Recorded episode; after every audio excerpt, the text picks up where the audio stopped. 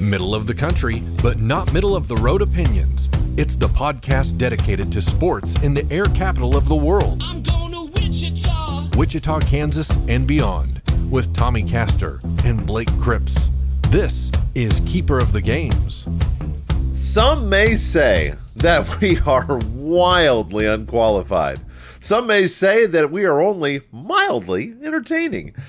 I say we are exactly where we are supposed to be, talking Chiefs football on a big, big, big, big time winning streak just in time for the holidays. And with that, we welcome you into episode 86 of the Keeper of the Games podcast, the only podcast focusing on sports in and around and of interest to Wichita, Kansas. I am your host, Blake Cripps. A little bit on the rebound here from some crud over the weekend. I feel 100% fine. My voice feels a bit on the bassy side, however. Tommy, I feel like I should be like Barry White doing some Arby's commercials or something. Well, it's funny, Blake, because I had the crud a week ago on this program, and now you uh, are just getting over it. But we've not Yeah. been around each other at all, so it's not like we were sharing anything. Uh, It's going around. I'm glad that you're feeling better. Um, you know, I, I told you off air, I'm still dealing with some congestion that uh, won't go Yeah, away, I kind of you- pesky.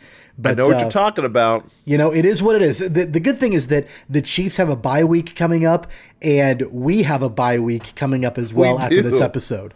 Yeah, we don't mind. Don't mind having a bye week. Yeah, we will not be here for episode 87 next week, so we'll have a couple weeks off. We're taking our holiday break here for Thanksgiving. On the back end of that, since the Chiefs have a bye week, we figured that would be a good time to do that. We'll come back and we will have our University of Kansas football season in review will be on our next episode. And uh, it's kind of interesting, Tommy, because I think we're going to have a lot more to talk about. I think that's going to be a much more interesting subject than I thought that it would be. Um, so that'll be coming up. Or, or do you want to save that for Weston when, yes, we do have a special guest coming up uh, to peek ahead? There's only going to be two more shows in the year for the for the Cog Pod coming up, which of course you can find at cogsports.com, facebook.com slash keeper the games. You can also watch it on YouTube if you dare, or on our Facebook page. Interact with us at CogPod on Twitter. And of course, if you're an audio listener, we love you the mostest. And the best place to get the podcast is always cogpod.podomatic.com. But if you've got the fancy apps on your cell phones, we're on pretty much everything, coming from uh, going from iHeartRadio to Spotify to TuneIn and so many other more platforms. But uh, we could save KU football season in review for Weston Mills, who is making his. I'm not going to say triumphant because his head is so big anyway, uh, but he'll be making a return to the podcast he founded here in two weeks for our last podcast of the 2021 calendar season. Uh, should we save it for that one? You know, I, I, I it's kind of a coin flip. Um, I wouldn't mind hearing Weston's thoughts on That's where things stand thinking. in the college football world for both Yeah. KU and K State. So yeah, Sure. we could we could save that. It's it's going to be I think what three weeks from today. I'm pretty sure that we'll have Yes, that. that sounds last about right. episode. Yeah. So yeah, we'll we'll tentatively plan on that. But we'll get into a little Kansas State football. We're probably going to be not quite ready for season in review. Probably going to be talking bowl game at that point True. for Kansas State. So we're looking forward to that. Uh, coming up on the show today, Kansas State declawed by Baylor. KU stumbles against the Horned Frogs. And boy, have the Shockers been living dangerously this basketball season. But we will begin today with the Chiefs stopping the Cowboys. Yes, that's right. Chiefs football is back. They have won four in a row, five of the last six, and they moved to seven and four on the year by downing the Cowboys 19 to 9. By far their best defensive performance of the year with three takeaways. Six sacks of quarterback Dak Prescott. They did not allow a touchdown in this game. Prescott was held under 250 yards and without a passing touchdown for just the second time this year. Tommy, Chris Jones has been dominant. You were calling for him to get moved inside. He had seven pressures in this game, four sacks, three hurries. L'Jarius Sneed made three tackles, forced uh, had a, a forced incompletion, huge INT in the end zone. At the end of the day, the offense was not pretty. We'll get into the issues about that in a moment, but we have to leave with the with defense. We've been talking about what's wrong with the offense. Last week, obviously, the offense put together a masterful game, a beautifully crafted game against the Raiders. This week, it was not pretty, and it didn't matter because I had to stop myself before I said this, Tommy. I actually, as I was listening to this game, I had confidence in the defense. I thought, you know what? It doesn't matter. The defense is going to make this happen. I can't believe that I actually just said that on this show, given how terrible the defense was, how it was just suggestive for basically the first month of the season. But Tommy, I'm getting to a point at Thanksgiving, and I can't believe I'm saying this. I have confidence in the Chiefs defense. Do you? Oh, I absolutely do. And I don't think it's any coincidence whatsoever that when the Chiefs defense started playing better was when Chris Jones was moved back to the inside. Uh, you referenced it a moment ago. Uh, that I mean, that's where he's been dominant his entire career. The experiment to have him on the outside he's just out of position, uh, you know, and especially against the Cowboys, you know, in a lot of those cases, he was lined up against the center of the Cowboys, and he just overpowered him the entire game. Uh, you know, so it was great to see that pressure. It was great to see Frank Clark coming alive again. He's a guy that has been much maligned this entire season about where is he, where's he been. You know, the Chiefs are paying him all this money, and he hasn't been effective and he's been effective the last couple of games. There's no yes. doubt about it. Big and you know, really, Chris Jones and Frank Clark, they are uh, at least the past couple of weeks, and especially the game against Dallas. They're the duo that we wanted them to be. They're the duo that we all thought they could be together. We've seen spurts of it uh, in, in, their time. You know, when Frank Clark has been in Kansas City and Chris Jones obviously is solidified there. But the fact that both of them had solid games on the same day against a really stout offense traditionally in Dallas. Let's not forget the Cowboys have one of the best offenses in the National Football League this season. They completely neutralized the Cowboys offense the the offensive line for Dallas looked absolutely terrible. they, they rated out really bad. Absolutely, Pro Football Focus they rated out terrible. Yeah, and you know the Chiefs D line just met them at the point of attack, overpowered them the entire game. They dominated they almost. Absolutely dominated. And you know you mentioned how good the secondary was. Guys like L'Jarius Sneed, Tyrann Mathieu is in there. Uh, yes. You know Rashad Fenton. I know he had a taunting penalty, but he was pretty active as well throughout the course course of that game. Uh, but I, I tell you, one guy that really didn't get a ton of attention that I am so impressed with his motor. I'm so impressed with how athletic he is, how much energy he brings to the table is Willie Gay. And he was yeah. a draft pick for Kansas City last year that I know that Weston thought really highly of. We talked about him being selected on this show, and he showed out against Dallas as well. Um, so just all together, I finally feel like the defense is clicking on all cylinders. And the fact that they were able to completely take away the weapons that Dallas had, and I know that they were missing Amari Cooper. I know that CeeDee Lamb left the game early with a concussion, but you know, really the running game wasn't incredible. It was okay at times for Dallas. It was fine. You know, Ezekiel Elliott did a little bit. I like actually like Tony Pollard quite a bit as a running back. I thought he was. But when you more, can put that kind of pressure on the sure. quarterback, you can't have ju- a running game that's just sure. fine. Dak yeah. Prescott needs to be Dak, and they didn't let him be Dak in that game. Yeah, they really didn't. And you know, I, I actually thought that Tony Pollard was more effective than Ezekiel Elliott was running the football, you know, in that game. But yeah, it, w- it was completely one dimensional because Dak couldn't really do a whole lot. And even when he was completing passes, he was completing passes behind the line of scrimmage or a couple of yards past the line. You know, the, I think at one point I don't remember what his final line was. And and I'm sure we'll talk about it. But I remember at one point seeing the stat on the screen that he was like 14 of 29 for like 85 yards. You know, so he was throwing the ball a lot, but not for very many yards, and they were not getting first downs. They and the not, Chiefs are. Ta- I feel like the Chiefs yeah. are tackling so sure. much better now than they were sure. earlier in the year. The tackling, I don't know, that doesn't make sense to me because moving Chris Jones inside does not make the rest of the team a better tackler, but it sure as hell seems like the rest of the team is tackling way better these last four or five games than they were the first month of the season. Well, and you just saw how guys like Chris Jones and Frank Clark were able to make Dak really uncomfortable in the pocket yes. and make him scramble around. And, you know, there were a lot of the passes that he was, you know, even completing that were not right on the money. He was kind of throwing behind receivers or, you know, that he was rushing passes quite a bit just to get away from those guys. And when the pass is not crisp, that gives the defender a little bit more time to close Sure. in and make a tackle. So, you know, it all kind of relates to one another. And I think it's a domino effect. You move Chris Jones back to his natural position where he can dominate, and good things are going to happen around the rest of your defense. Now, the offense was not great.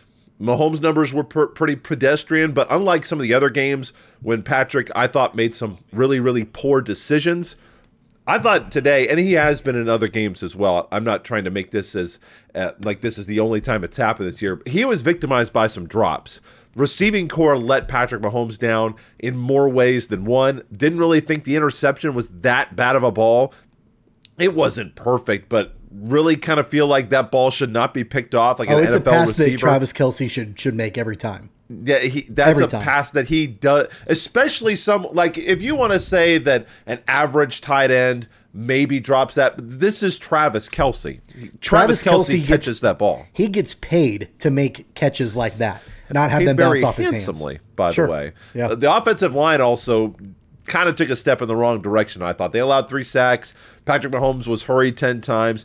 Andrew Wylie was horrific. He was really as bad as Dallas was. He was equally as bad for Kansas City, but. I thought Clyde Edwards Helaire was fairly solid part of the offense. He had 40 yards after contact in the game. So for me, it was very nice to see CEH back and contributing, but it was not perfect. Obviously, the result is great. It's great to see that the offense can only score 19 points, leave some points in the red zone, and have Patrick Mahomes being under pressure. Like I said, I blame, I think this was more of an offensive line game than it was on Patrick Mahomes versus some of the earlier interceptions, where, yes, Patrick Mahomes was not getting perfect protection but made bad decisions. I thought this was more on the offensive line. So OL and wide receiving corps, tight end, threw them in there as well. Not a great day. Clyde, Clyde Edwards Helaire, good to see him back. But obviously fantastic that despite the offense, the Chiefs can still get a multi score victory. What I love about this victory from Kansas City, we've seen it in back to back weeks where the Chiefs have gotten impressive wins against quality opponents. I think the Raiders Yes. are a quality opponent. Uh, the Cowboys are Not a playoff great. team. Yeah, they're quality. Dallas is a playoff team. They're Dallas to is a these. playoff team for sure, but they got wins in completely different ways in both of those weeks, and that's kind of what we've been waiting for from Kansas City, where you know we saw Patrick Mahomes throw for over 400 yards and five touchdowns and put up 41 points on the board to beat the Raiders a week ago. We saw the defense hold Dallas to nine points, and the Chiefs get a victory that way. And and that's the mark of a successful team. You know, I I go back to what I was saying about Kansas City a few weeks ago and about how there were major, major question marks with this team. Is it a perfect football team? Absolutely not. Not by any stretch of the imagination. But what marks a quality team, what marks a solid, impressive football team, being able to win in multiple different ways, not It leaning also on your marks quality coaching. Absolutely. It shows, you know, not just leaning on one phase of the football to win the game for you. You can do it in a in a myriad of ways depending on what the the opponent is throwing at you, what the situation is, or how well your guys are playing. So, we saw that in back-to-back weeks. One great offensive performance and one great defensive performance in back-to-back weeks. They get a chance to uh, take a week off, have the bye week. We know how Andy Reid is coming off of bye weeks throughout his entire career. He's Real the good. best in the league when it comes uh, coming off of bye weeks. They've you know got their record back to seven and four, first place in the AFC. They've got th- uh, in the AFC West. They've got three straight divisional opponents after the bye week. I would say the schedule gets maybe a little bit easier for them after the bye week Oh, through the end of the gets easier. season. So you know I, I like where the Chiefs stand right now. I don't feel nearly as anxious about this team as I did a month ago. Chiefs are on the bye for the holiday at Thanksgiving. They are back against the Broncos on a noon kickoff Sunday the 5th, noon kickoff on CBS. Uh, here in a couple of weeks. We move on to our next football subject. Kansas State declawed by Baylor. A valiant effort by the Cats, but the Baylor's claws a little longer. 20 to 10 loss to a top 15 Baylor team. Tommy, we can talk about all the X's and O's of this game it's to the point now where you I just cannot believe that Skylar Thompson will ever be healthy because he got hurt again in this game on a shovel pass. You're building this program. I say the defense is fixed. That's what I say. The defense last year was a disaster. Coach Klieman has fixed the defense. The defense is playing fantastic football right now. And even in the games when they've given up a lot of points, like to Oklahoma, they gave up, not that they gave up a ton to Oklahoma State, but it's been the offense that's holding this team back. And Skylar Thompson, he is a gamer. He is a guy who makes plays. He's a leader, but God bless the kid. He can't stay healthy. You cannot plan on him to stay this is multiple seasons now, multiple injuries. You cannot plan on him to be your guy. He can't be the guy for Kansas State next year. Maybe he will be. I understand this is not like professional football where you can go out and just get a free agent and you know lord knows what's going to happen if they have to throw in their backups again kansas state came in with the next play and Jaren lewis threw it boink, right to the guys in green and yellow and it was ball game icing the game on a baylor interception so we know that will howard can will howard develop at this point we've seen a pretty decent sized sample of Will Howard. Not sure that I have that kind of confidence. Jaren Lewis, I definitely don't have that kind of confidence right now. But for Skylar Thompson, he's got talent, he has moxie, and he has grit. But unfortunately, I just don't think that he has the body to be able to play college football at the Division One level. He gets hurt literally all the time. I don't know how Kansas State moves on from him or what the future is going to be. I don't think Skylar Thompson can be your full time option at quarterback next year because you don't know when he's going to get hurt. And at this point, Tommy, when you're game planning for what you're going to do when he gets hurt, because that's the plan that you have to have based on the history that we have at this point, that's not a good plan to have going into the season. Well, I mean, not to put you on the spot, but I don't think he will be the quarterback next year. I think he's done after this year, right? Right. I mean, this is his his second senior season. He had that extra year of eligibility, so I don't think he'll. I don't think he has any eligibility left after this season. I might. I could be wrong about that, but I, I think that the Wildcats have to move on from him. I don't think he can play anymore. Am I wrong? Am I wrong in that? I mean, I might be wrong. Yeah, 100%. Yeah, so I'm pretty sure that he's done. Um, and, and, we can certainly check that and get back to that in our uh, corrections and retractions uh, segment of the show. But I, I, think that the, the Wildcats will have no choice but to look elsewhere at quarterback after this season. You know, the thing about Skylar Thompson, though, going back to this season, is that it's he's just I feel bad for the kid because so do I. You know, watching so him I. play, I don't think he's fragile by any means. I just think the kid's been snake bitten. I mean, and sometimes that happens to guys. Like, you know, they they they're durable, they are healthy, and then just freak things happen left and right, and they get hurt, and they just, you know, yeah, the phrase is they can't stay healthy, but a lot of times it's kind of luck of the draw. You know, you're in a position as a quarterback where you're probably going to take some hits. You know, you you you may not have the best protection in the world. I'm not saying that's necessarily the case for Kansas State, but I feel bad for the kid. Uh, but, you know, I definitely think that it's going to be important for Chris Klieman and his staff next season to evaluate what the best move to make is at the quarterback position because I agree with you. There is so much that the Wildcats have going for them coming into next season. There's so much they have going for them right now. The defense is solid. The running attack is absolutely solid. Yes. They've got a diamond in the rough in Deuce Vaughn. There's no doubt about it he, you know, I, am guessing will come back next year and have an even better season in 2021 22 that he's had in 2020 2021. Um, so I, I wouldn't be surprised if he's got, you know, one of the leading rushing attacks not only in the Big 12, but in the entire USA. Um, but you've got to figure out what you're going to do under center. Will Howard has been thrown into that position a couple of different times because of the injury to Skylar Thompson that he's had several different occasions. And we've talked about it before on this show. He seems uh, a little bit a little bit overmatched. Uh, he's a young guy. He doesn't really seem like he has quite the control, quite the grasp that you need to be the quarterback for the Wildcats long term. Maybe another year of maturity will get him to that point. I'm not sure. It might be something that you know, Coach Klieman and the staff, they may need to look at the transfer portal, see if there's somebody else out there that can maybe come in right away and that might be able to quarterback the team.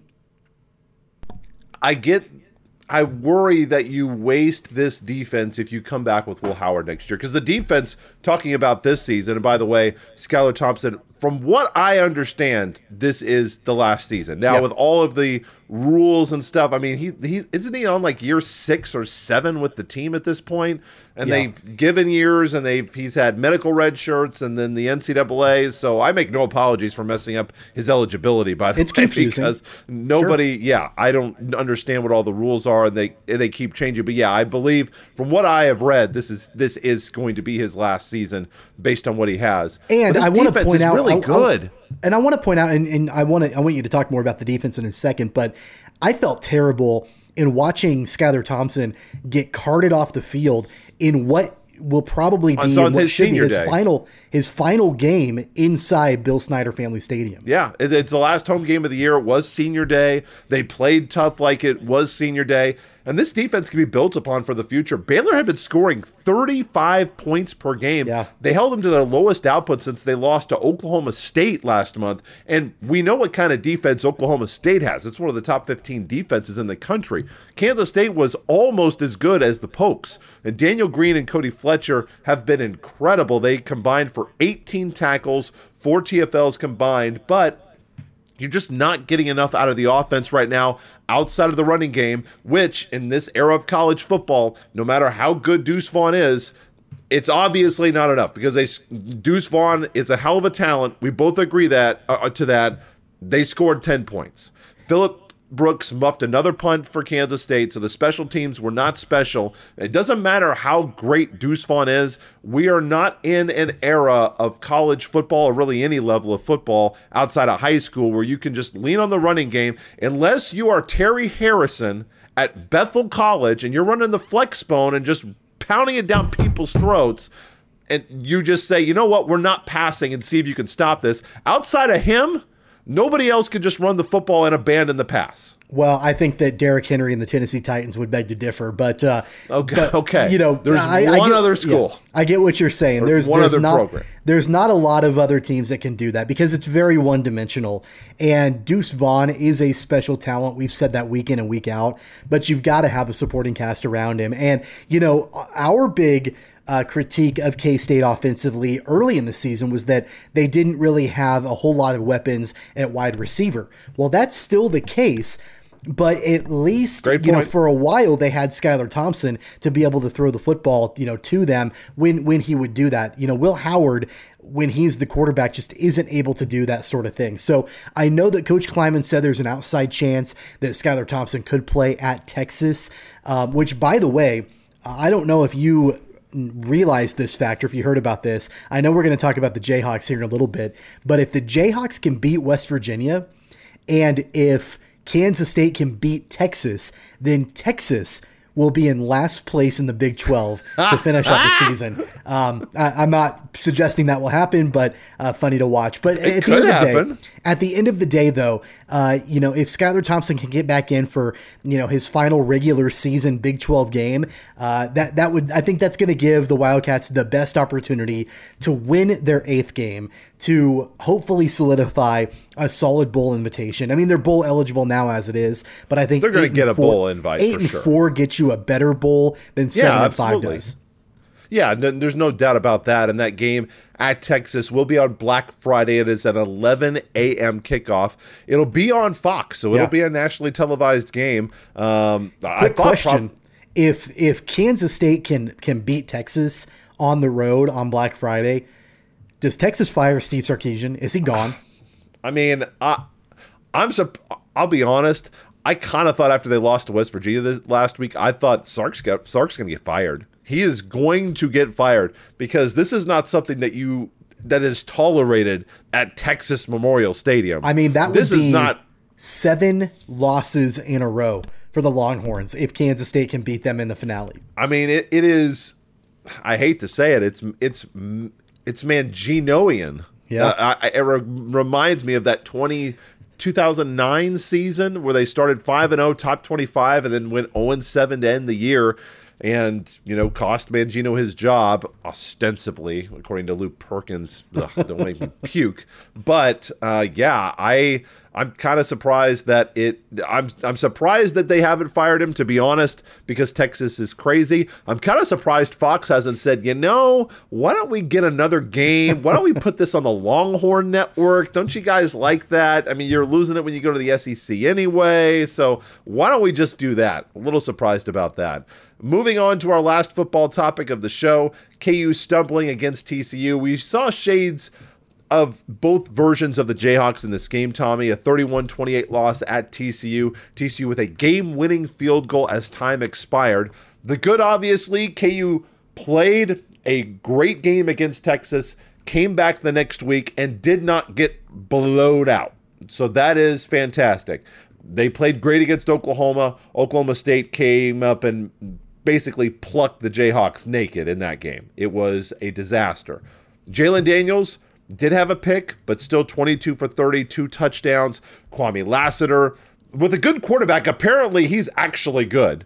Eight receptions, nine targets, 101 yards, 86 yards after the catch. And apparently, outside of Jalon Daniels, Jared Casey is KU's highest rated offensive player with four catches, the one hander, a touchdown, 34 yards. Get this guy on scholarship next year. Maybe retroactively give him a scholarship for this year. The running game took a definite step backward. Not saying that that's necessarily Devin Neal's fault or the offensive lines, but TCU definitely controlled the ground game much, much better than Texas did. Um, KU's rushing defense in this game, Tommy, was the best word that I can come up with was up with is ethereal because it looked like TCU was literally running through white jerseys and gray pants to the tune of 326 yards, averaging about seven a pop. So KU's rush defense is abysmal, but KU was competitive. Daniels showed some poise. He led key drives in the fourth quarter. Your thoughts on a Jayhawk loss to the Frogs? Well, you know, Jalon Daniels has got to be the best option at quarterback. He's the man. Moving forward, I know that Yes. uh, Coach Leipold said that uh, Daniels is number one on the depth chart going into the, the finale uh, this weekend against West Virginia. But he's got to be the guy you look at next season as the incumbent starter for this team. And I like Jason Bean. Uh, I If he's not the starter next year, week one, that's a fireable offense. Yeah. in my opinion. I How in the world can you not go with him next year? I like Jason Bean. I liked I liked the decision to make Jason Bean the starting quarterback. Uh, you, you know, and, and I, I think he showed some flashes of being effective, but Jalon Daniels, with his explosiveness, gives you the best uh, opportunity to win football games at that quarterback position moving forward. So uh, I don't uh, disagree with that decision to give him the starting role uh, for this finale, and then hopefully you know he solidifies that and continues that on into next season. Devin Neal is injured. Uh, got injured midway through that game at TCU. Not sure if he's going to be That able sucks. to go for the finale, but he's been a breath of fresh air uh, for Kansas offensively as well. You know, I, I think you hit the nail on the head when you said that the biggest takeaway from this game is the fact that there wasn't the hangover after the Texas win last week. There wasn't that thing that we're so used to seeing from Kansas where they either get really close to winning or they win and then you think okay like there's some progress being made and then they absolutely hit a wall and they get destroyed by the next team that comes to town and it totally dashes any hope that there's any kind of progress being made i still wholeheartedly believe that there is a lot of progress being made and i think that there's a buzz around this program more so than i think there's been in a long time probably since Les Miles was hired. And I'm not even talking about like when he was announced because that was a debacle. I'm talking about when he was being uh, wooed to come to Kansas and there were people tracking planes and like press releases and things like that. There was all this national buzz. There's national buzz now, but for a better reason because we're actually seeing a program that is has the building blocks in place to be a solid football program. And I, you know, I uh, I don't know if you saw the comments that TCU interim coach Jerry Kill made after the game on Saturday. I've I always did not. a- Would you please share? I've had a ton of respect for Jerry Kill for a long time. First off, he's a Southwestern grad, so hats off to Jerry Kill. oh God. But but second off, you know he's been around for a long time. He's a legendary coach uh, in college football, and he had nothing but great things to say about Coach Leipold and Kansas after the game, and talked about how he's got that Leipold's got Kansas in a better position now than they ever have been since Mark Mangino was the coach at Kansas. And I wholeheartedly agree with him. Uh, and this is a guy who knows college football. Uh, so that Yes. was really impressive to see. Obviously, you would have loved to see Kansas get the win over TCU. We can get into the clock management at the end of the game and all of that. Uh, but at the end of the day, you know, yeah, it was, you know, a, a close loss. It was still a loss. However, you've got to feel that much better about Kansas moving forward. Texas Christian was 7 of 14 on third down. That was a really big Yeah. stat in the game, I thought, for TCU. KU had multiple times of third and long, third and 10 plus defensively, and could not stop the Horned Frogs. And KU got drilled in time of possession in the second half. That may not be as important of a stat now with the offense that KU has with Jalen Daniels as it was maybe prior to Jalen Daniels because you feel like you know KU can move the ball down the field quickly. They can get a quick score. Obviously, the defense is not ready to be out there for long drives, long sustained drives. They they they cannot they don't have the conditioning, they don't have the sti- the skills, they just don't have the ability to to stop teams on long drives, and they didn't stop TCU consistently. They did get a couple of key stops. They had they made enough stops to keep KU in the game, and maybe KU would have had one more play in the game. But there were some really questionable clock management decisions by your boy Lance Leipold at the end of the game. And I'm not saying that we need to take Lance Leipold out back and get rid of him. I'm not. uh, What I am saying is, if KU gets to the point where it is a relevant football program and the games actually matter, which none of these games actually matter. They matter for Lance Leipold, they matter for Jalen Daniels, Devin Neal. For those guys that matter. In the context of college football, these games have absolutely no meaning whatsoever. Maybe for Texas because of just how bad, historically bad that they are. But if the games are actually going to be close, and KU actually needs to win some of these games to get into a bowl, boy, I have no idea what I was watching at the end of that game. That was some of the most inexplicable clock management that I've ever seen. Now, I'm not saying that that's Lance Leipold's primary job right now. It is to get this program on the correct direction, to get eyeballs on the program, and to get recruits believing in this program for the first time in a decade. And I think he's doing that. But boy, at some point, he's going to have to start managing the game. And I have seen some real questionable decisions going for it on inside your own 50 a couple of times. Didn't work out either time. I know that last week you said that you understood that. I disagreed. We can have that disagreement. Do you have anything to say about the clock management defensively for KU at the end of this game with three timeouts? Because I don't have anything positive to say about it. Yeah, I'm not sure that uh, you know it's something that I want to die on that hill. You know, necessarily. I'm not going to make you know that clock management my Alamo by any by any means. Uh, but I will say that you know when and you hear this a lot with football programs or, or not even just football but you know sports teams that are perennial losers you know that it doesn't matter who the coach is it doesn't matter who the players are they just lose all the time. That one of the hardest things to overcome is not necessarily the X's and O's on the field, not necessarily the play calling, anything like that. It's the fact that they just don't they they haven't been there before. They don't know how to win. Like you hear that a lot about programs that they just don't know how to get over the hump and win consistently. I'd like to think that Kansas is in a position where they're learning how to win and it's not always going to be smooth. It's not always going to be uh, successful. But they're learning how to do it. And I think I think that goes for Lance Leipold as well. He rebuilt that Buffalo program. It took him a few years. It's not like he came in and just day one had them turned around and they were, you know, bowl eligible. Sure. There were some growing pains along the way. There I'm sure there were some blowouts. I'm sure that there were some questionable decisions, some questionable clock management decisions and play calling decisions and, you know, whatever you want to call it.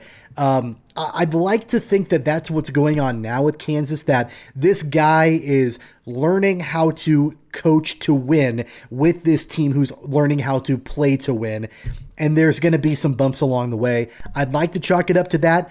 That being said, though, I agree with you. If it gets to a point to where the talent has improved and the results are improving, those sort of uh, situations with the clock management and that sort of thing become a little bit less defensible and a little bit less excusable. So you know you hope that it doesn't go on like that. Uh, but no, I, I, didn't. I didn't love the clock management. I didn't think it was great. Um, I am still at a the point, clock management. Just to make my position clear, I hated it. I'm still going to give you know him the the benefit of the doubt that he's the sure, right guy. I will too. Um, you know, but yeah, hopefully that stuff gets cleaned up. You know, I will uh, say, by the way, and I just want to point it out. Yeah. Our favorite head coach on this podcast, Andy Reid, has hit, has had his fair oh, share of sure. absolutely terrible clock management. For sure. Even recently. So it's not like these things are exclusive only to terrible programs. Even Super Bowl winning coaches have the same thing happen. I mean, th- I think that was a kind of a narrative when he was up in Philadelphia, sure. if I'm not mistaken. Sure. You know, with with Donovan McNabb and Michael Vick and, and all those guys. Uh, Kansas going to wrap up the season. They've got Senior Day on Saturday, six o'clock kickoff, and that will be on FS1 against West Virginia. I believe a Mountaineer program that might be playing for bowl eligibility. If I have that correct in my head, I think that they need to beat Kansas in order to make a bowl game. Might be already there. I'm not for sure, but I I think that if they win this one, they will be six and six and be bowl eligible. So moving on, did you, did you have the standings up? Uh, no, I don't. I was just going to ask though. You know, if if you're surprised at all with where West Virginia is? I mean, you know they're they're no, three and five in the conference. They are five and six overall. So if they get that sixth win, yeah, so it is eligible. Yeah. No, I kind of thought that they would just be kind of in the middle, kind of just treading water. Not the only program that I'm really surprised about early in the year let's see. You said that you had no confidence in Texas whatsoever. No, none. I think I'm. I, I I think we're both surprised by how bad Texas is. By you know, like their Texas's defense is horrendous. Yeah, they have really no leadership to speak of whatsoever, in what's supposed to be an SEC ready program. Don't make me laugh. I think Sark has lost the team. I don't think that they are responding to him at all if that's the case, you have to fire him, don't you? I think so. Yeah. I think that's the surprise to me. We both we both kind of I mean, we were both wrong. We were both 100% wrong on Iowa State. We yeah. both said they were going to win and they didn't. So we were both wrong on them. This we both kind of had Oklahoma Oklahoma State as being right there. This is the most talented Iowa State team that Matt Campbell has ever had. Uh, and they're going to finish barely over 500. They're going to finish with maybe a winning record in the Big 12 if they can win their finale. Uh, super disappointing. I think Baylor is a surprise. I think Oklahoma State is somewhat of a surprise. Baylor I, is a surprise. Neither one of us had Baylor in yeah. the in the top four, and they're a top 15 team I, I, knew that Oklahoma State was going to be good. I just didn't know that they were going to be as good as they are. Um, you were a little bit higher on Kansas State than I was. Yeah. I think you said that they could finish fourth. I've had them about where they are. Yeah. So I, I think we we both thought. I mean, guy, you look back at Kansas State. I think I think people in Manhattan will look at this season and say, "Boy, if we would have had a healthy quarterback." Those three losses were they didn't get the Oklahoma game was much further apart than the final score indicated because of that late touchdown. But outside of that game, I mean, you look at the other two games that they lost, they could have easily beaten Oklahoma State and probably should have beaten Iowa State. Probably should have won Farmageddon. So, yeah, it, has been an interesting Big 12 year. So, Kansas going to wrap up the season uh, on Senior Day, Saturday, 6 p.m. on FS1. And just to confirm, I know I said it before, I'm going to say it again. If Kansas can beat West Virginia, and if Kansas State can beat Texas, Kansas and Texas would both be two and seven in the Big 12. But of course, Kansas beat Texas, so they would have the tiebreaker, and Texas would be last place in last place. How laughable would that be? Uh, what's not been any laughing matter has been the Shockers' kind of uh, heart attack start to the year. Shockers are four and one. However, it has been anything but dominant, anything but assertive, anything but affirmative of what the Shocker team is.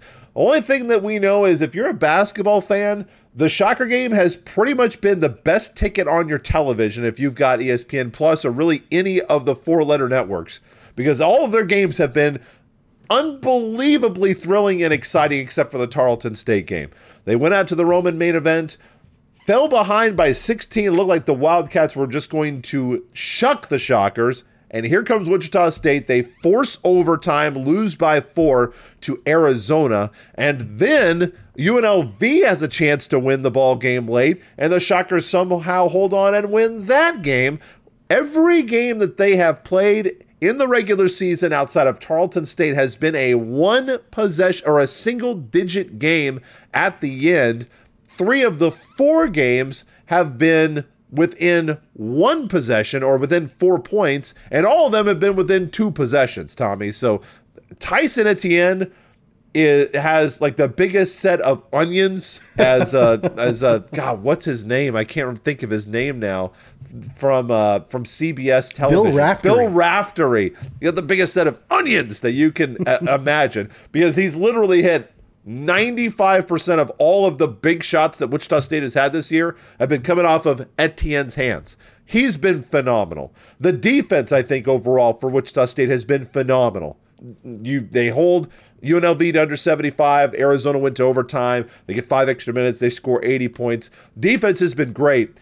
Offensively, Wichita State is not there. They have not found a way to pull away from teams, but this is a shocker team if they can get into the dance, this is a shocker team that will not go away, that will not quit, and that will not give up on anybody. The question is, where are the marquee wins going to come from and where the margin of victory in this new system that they have is so overwhelmingly important, so much more important than it was previously.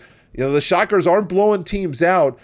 I worry that that may hurt them in the eyes of the selection committee and some of the metrics that they use to make those decisions. Obviously, we're still we're five games into the season, so we can relax. But you know, I'm not sure that the American is going to maybe have that cachet, have that strength and that power inside the league that it's had in seasons past. Like the Shockers' first season when they came in, when the American was uh, might have been the sixth best conference in the country, maybe the fifth best, depending on who you ask. I'm not sure the American's going to have that kind of power in it this year that it's going to carry the Shockers farther because there are some bad teams in the American this season. So might be walking on a little bit of a razor's edge, especially if they can't win any of these games coming up, the next three against former Big 12 opponents. Yeah, I mean, I, I think that they'll have an opportunity to, um, you know, win all three of those games. Will they win all three of them? 100%. I don't know. They should. I mean, they should beat Missouri by 30 points. Um, Missouri lost to UMKC, uh, you know, just l- last week. Can't say I've been paying attention to the Tigers, but sounds really bad. Maybe Yeah, UMKC is really good this year, but that Yeah, sounds bad. It's pretty bad. So, uh, you know, the Shockers should beat Missouri handedly. Um, Oklahoma State is kind of a shell of who they were a year ago without Cade Cunningham. Uh, you know, so I, I, I think that they should beat the Cowboys. And then Kansas State is Kansas State. We all know what Bruce Weber has up in Manhattan. So I would expect for the Shockers to have an opportunity to win all three of those games. That being said, you know, going back to what you were talking about, early in the season, I mean, you know, Jack, the Jacksonville State game was closer than it needed to be. The South Alabama game was closer than it needed to be. Uh, you know, they they handedly took down Tarleton State, but you know, the Arizona game, UNLV, very close. We've been able to see the Shockers pull it out, um, but they let these opponents hang around for far too long, and so you know, I, I don't know. At the end of the day, it's going to be important for Isaac Brown to get these guys to be able to not only win games, but be able to handedly win games. And I think they've got an opportunity here over the next several games to be able to do just that. Yeah, hopefully they can figure more things out on the offensive side of the ball because you look at this Wichita State team, they're only shooting 39% from the field and they're only making 33% of their threes. Now, despite that, they're still making about three and a half more threes per game than their opponents because their opponents are only shooting 29% from the field from the three point line. But Wichita State is not doing a couple of really important things. First of all, they are not dominating at the free throw line. Their free throws are basically level. They're they're they're basically level. And I haven't looked game by game to see all of the statistics, but I don't feel like this is a team that is getting into transition a ton.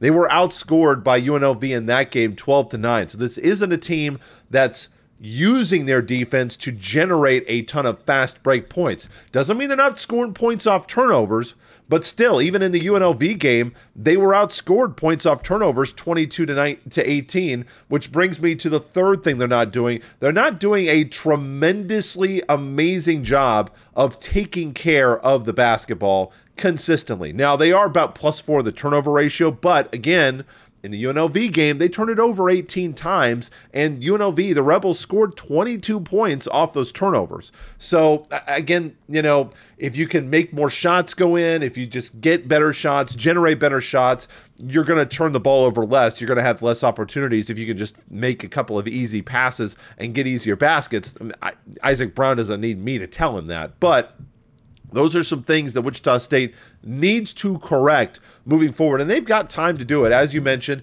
I think that they can get three Power Five wins coming up. I think that they can win all these games. I think that I think Oklahoma State's maybe a little bit better than you think they are. And Missouri did beat SMU. SMU was picked right around Wichita State in the American Athletic Conference. So I think that will be an interesting game. We will see if that, you know, if that UMKC result actually means anything. But this is a chance for Wichita State to, I think, build some confidence because you look at what they've got coming up. You've got Missouri, Oklahoma State, Kansas State. Then you've got Norfolk State, Alcorn State, North Texas, and Prairie View A&M. So if I'm a Shocker fan, I'm thinking we should be on an eight game winning streak before we play East Carolina. East Carolina, I'm not really thinking that the Pirates are going to be all that good this year. And then you've got a New Year's Day showdown with Memphis in the black and yellow stripe game on CBS, 11 a.m. New Year's Day against the team that is picked ahead of the Shockers in the American preseason poll. So this is a chance that I think the Shockers need to take advantage of to figure out themselves offensively, continue to tweak and tune the defense, which has played well in every game, so that they can be ready because they got Memphis, then they got Houston, one game off, then they got Cincinnati, a couple games after that, SMU. So the the front half of that American schedule fairly powerful, fairly front loaded there. It'll, you know, bounce back the other way after that with Tulane and UCF. But I think a big chance for the Shockers to gain some experience and gain some of that continuity on offense before they hit their American schedule. The biggest thing I think that Isaac Brown has got to look at over the next several games for the Shockers is getting off to a good start, starting the game off well that's really something Wichita especially. State, yeah, offensively, that's really something they've struggled with. The only game so far out of the first five that the Shockers have led at halftime was the Tarleton State game. They've been down by four. yeah, that. They were down by four at halftime against Jacksonville State. They were tied at halftime with South Alabama, down by seven uh, against Arizona, and actually down by eight at halftime against UNLV on Sunday night. So they've got to get off to a better start. They've got to get into the locker room at intermission with leads. You know, we've seen them have pretty strong second half efforts and pretty big comebacks. We saw that on Sunday night against UNLV. I believe that the Rebels even got the lead out to double digits at one point uh, early in the second half. Um, I could be wrong on that, but I'm pretty sure I saw that on Sunday night. But regardless of that, especially the next three games for Wichita State, they're going to have to get out of the box, get out of the gate strong uh, offensively, put points on the board early on, establish a lead, and then don't give it up. That's going to be pretty essential, I think, for the Shockers. Well, and and it's uh, interesting. You look at the schedule coming up. Um, you know, Missouri obviously didn't get off to a great start against UMKC, so can the Shockers take advantage of that? If you would like to watch that game, I don't know how many of you have something called the SEC Network Plus, but apparently that's what you need. Like we have, you have to charge people. You charge people to get on SEC Network, and now they have to have SEC Network Plus? Is that a thing? Can't you watch that on ESPN Plus? Isn't that part I have of the deal? I have no idea if that's. I will tell you this: when KU was playing on the ACC network earlier this year, that was not on ESPN Plus. Right. So I'm assuming if you don't have SEC, you can't watch this. So if you're a Shocker fan, I guess you're gonna have to listen to Mike and Coach Hull on the road because none of you are going to buy SEC. Well, I don't know. Some of you are crazy enough you will buy the SEC network just to watch this Missouri game. Uh, obviously, I hope they beat Missouri by about a thousand points. Uh, next game that you can actually watch on something that's actually you know you might have will be Big 12 now, which you just need regular ESPN Plus for, and that is at Oklahoma State on Wednesday the 7th. So 26th, Black Friday, 8 p.m. And then, of course, the big matchup against uh, Kansas State's coming up on Sunday, the 5th, at Intrust Bank Arena. That's a 5 o'clock game, and that will be on the U. And that brings us to the end of our scheduled proceedings for today, which means we have just one piece of business to take care of. It is time to hit the music and go around Wichita with one big story that maybe you missed coming into the holiday week. It is called the Wichita Whip Around. And Tommy, as is tradition, we will start with you, your whip around for the week. Yeah, thank you very much about that. Uh, you know, I'm going to stick with the Shocker basketball uh, topic here. And I don't know if you saw this or not, but I want to give a huge shout out to Dexter Dennis. This story actually went viral nationally. Uh, over the weekend. I saw it on Sports Center the other morning.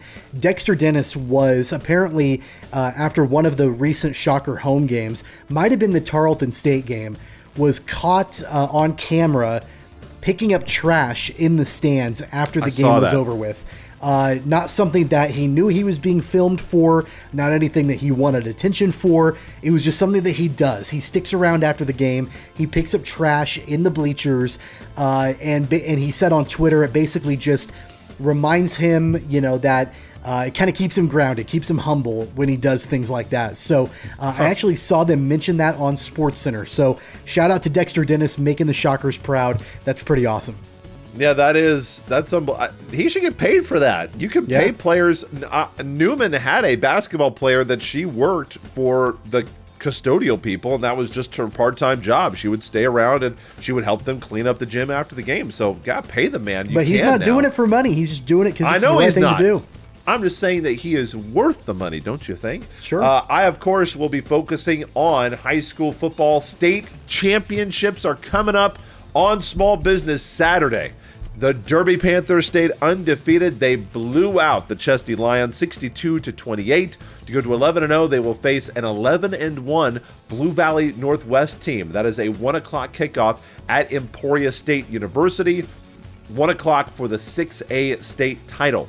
Also coming up in 5A, you've got the Maize Eagles. They end the magical run of Kapaun Mount Carmel. The Crusaders season ends at 10 and 1 in sub-state. Maize goes to state. They will play Mill Valley. The Panthers 11 and 1. They beat St. Thomas Aquinas 35 to 19. That game is at Pittsburg State. Tommy, we've talked a little bit about KMC, your ties to KMC, and and what a remarkable turnaround year it was. Did not beat Carroll, but made it further than the playoffs. And boy, 5A West right now, you look at it is stacked. You've got Bishop Carroll, Maize, Andover, Northwest, Maize South, and Kapaun all winning games in the first round to advance in 5A West. Yeah, you know, I just think it shows that the brand of football in the Wichita Metro is alive and well. Uh, it's strong. I think it's going to continue to be strong. Blake, it wasn't that long ago that I remember you had Derby and Carroll, and that was pretty much it. As far as Heights there for a sec. Heights Heights there had their for a little time. bit, yeah. But for the most part, there weren't multiple schools in the Wichita Metro that were really solid. It, did, it didn't really matter the class. Like you might you might see Maize in there. Uh, you know, you might see Andover Central Sure. making a run, but not this many teams in the Wichita Metro in the top three classes in the same year. So um, it just shows me that there's really, really good football being played all across South Central Kansas. Andover Central will play for a state championship in 4A. They will get St. James Academy. They got by the Bishop Miege Stags. They finished with a losing rec- rec- record, 42-19 in that one. Andover Central beat Buhler, a couple other pretty local teams, 42-21. That game is in Topeka at Hummer Sports Park, 1 p.m. on Saturday. And then you've got the Andale Fighting Indians at 12 0. They won a battle of unbeatens against Southeast of Saline, 37 to 16. They've got Frontenac that will be up at Hutch JUCO, one o'clock kickoff on Saturday for the Class 3A state title, and that is your Wichita Whip Around. Already corrected myself for the not knowing how many years of eligibility Skylar Thompson had left or not being sure.